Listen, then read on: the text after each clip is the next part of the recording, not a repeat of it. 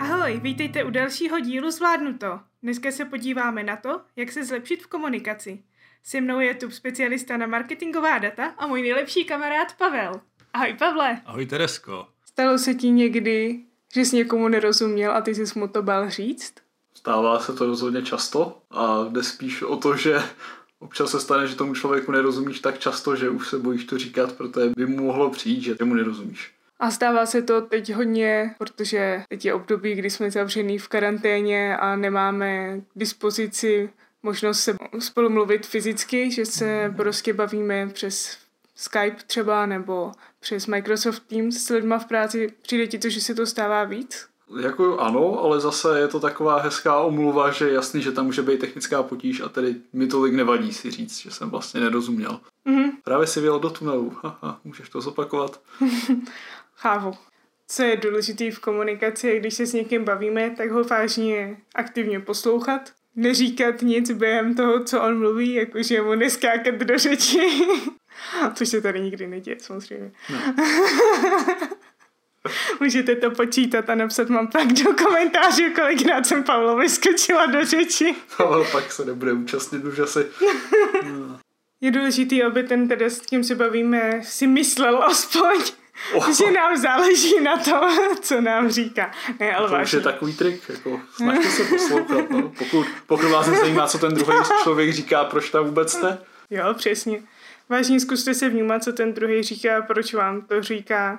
Snažte se parafrázovat to, co vám říká. Třeba když si někdo stěžuje na něco, co ho trápí, tak mu to zkusit znovu nějak jako zreflektovat jako aha, takže tě to mrzí, protože si tomu věnovala tolik času. A prostě fakt se snažit s tím druhým nějak napojit, nesoudit ho nějak během té diskuze. Tam by to taky nebylo příjemné, kdybyste někomu říkali, že se cítíte nějak a přitom jste byli souzený. Spíš toho druhého se snažte vyslechnout a váš nějaký názor si nechte až na dobu, kdy si budete jistý, že jste schopný si na to ten názor udělat. To tak. Nemá smysl nabízet hned snadná řešení, protože pravděpodobně toho člověka už to napadlo každopádně. Jo, někdy fakt lidi potřebují jenom být slyšený, ne nějaký rychlý řešení konkrétní mm. hned teď. To se říká, že je holčičí problém, že prostě my se chceme vykecat, chlapi chtějí ty věci řešit. Myslíš hmm. si, že je to pravda, Pavle?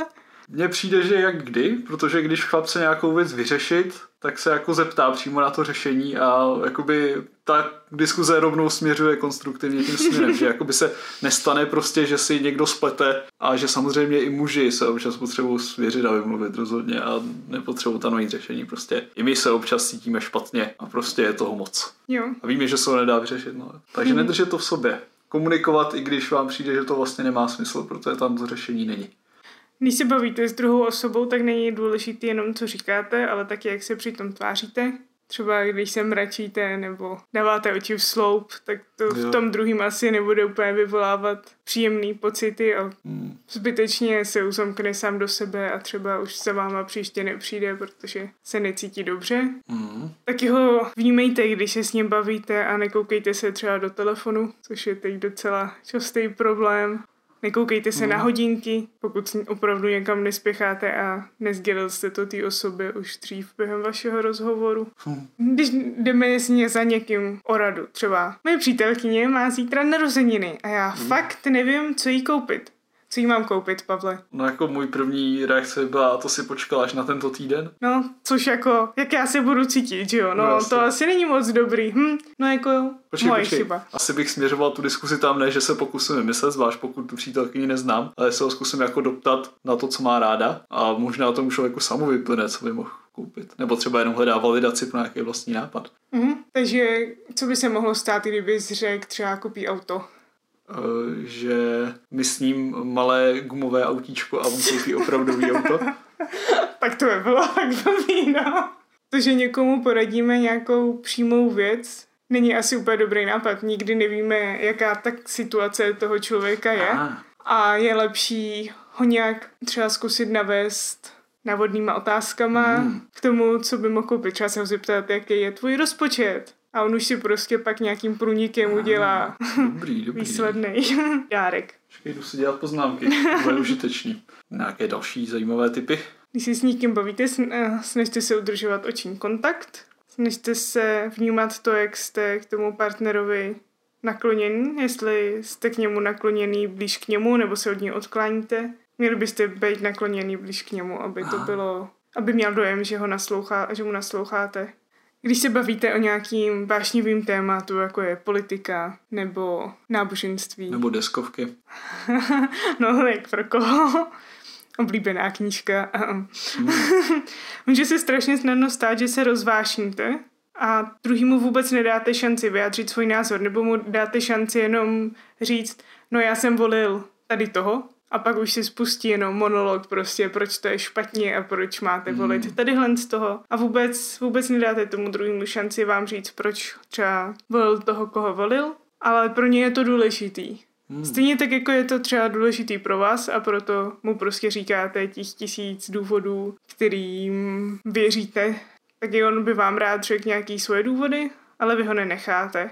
Myslíš si, Pavle, ty, že by to dokázalo změnit postoj toho člověka? To, že bude slyšet jenom, proč je lepší nějaká jiná, třeba politická strana? No jako průměrního člověka asi rozhodně ne, zvlášť proto, v jaký době žijeme, kde jako názor mnohdy je víc než pravda. Čili rozhodně je potřeba jako se tady jako přesvědčit, jako nekonfrontovat ho tím přímo. Hm, spíš A... vést dialog. Jo.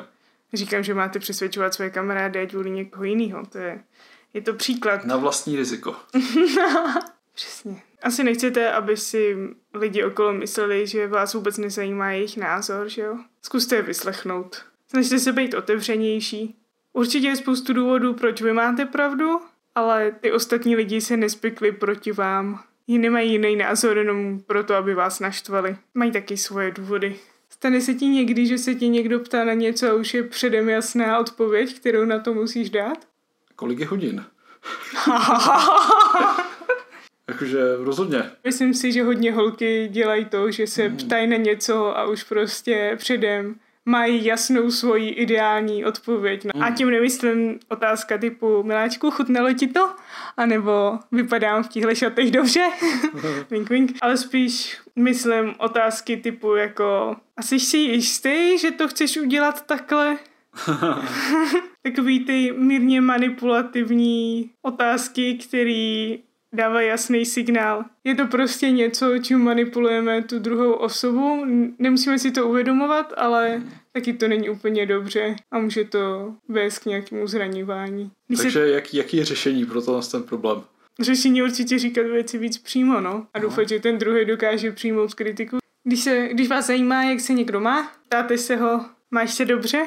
Co vám na to odpoví? No radši bych odpověděl, že se mám dobře, no. Tak to vypadá jako, že nechci zranit předpoklady toho druhého člověka. Hmm. Když se ti někdo zeptá, jak se máš, no, tak a nezáleží ne... ti na něm moc, jak jako, odpovíš. Většina lidí v normálním životě, který se tak ptá jenom protože je to prostě úvod do konverzace, tak samozřejmě řeknu dobře. Přesně, to je no. prostě něco, co mají lidi naučený, upřímně to úplně, úplně nechápu, ale nějaký icebreaker je potřeba. Je to tak, když jako jste cizí, Hmm. a ptát se někoho prostě, jak se máš, to je, je to fakt zvláštní, mně to přijde zvláštní. Hmm. O, vždycky odpovím dobře, když toho člověka neznám. I kdyby mi bylo Bůh ví co, neřeknu no. mu, hele, prostě rozpadá se mi manželství, moje dítě zajelo auto. Jako prostě není úplně fajn. Neřeknete to prostě. Je to tak. Co je lepší, je se zeptat, co je u tebe nového. Mm. Nemusí vám nikdo říct nic osobního, pokud nechce. Pokud máte profesionální vztah, jenom může mluvit o něčem v práci. A můžete se dozvědět fakt něco zajímavého o té druhé osobě. Na závěr bych chtěla doporučit knížku Vyvážený leadership, oh. kde je spoustu doporučení, jak zlepšovat své komunikační dovednosti. Je určená hlavně pro lidi, kteří řídí nějaký svůj tým nebo pracují v týmu. A myslím si, že v dnešní době skoro všichni buď pracujeme v týmu nebo ho nějakým způsobem řídíme, takže určitě doporučuji si koupit a přečíst. Jsou tam i různé příklady konverzací. Aha. Naše další podcasty najdete na YouTube i Spotify pod nahrávky Ovčí babičky a pokud chcete kontaktovat přímo mne, můžete na Twitteru terkapodcasterka nebo e-mailem na terkapodcasterka zavináč gmail tečka com. Děkujeme, mějte se krásně. Naschledanou.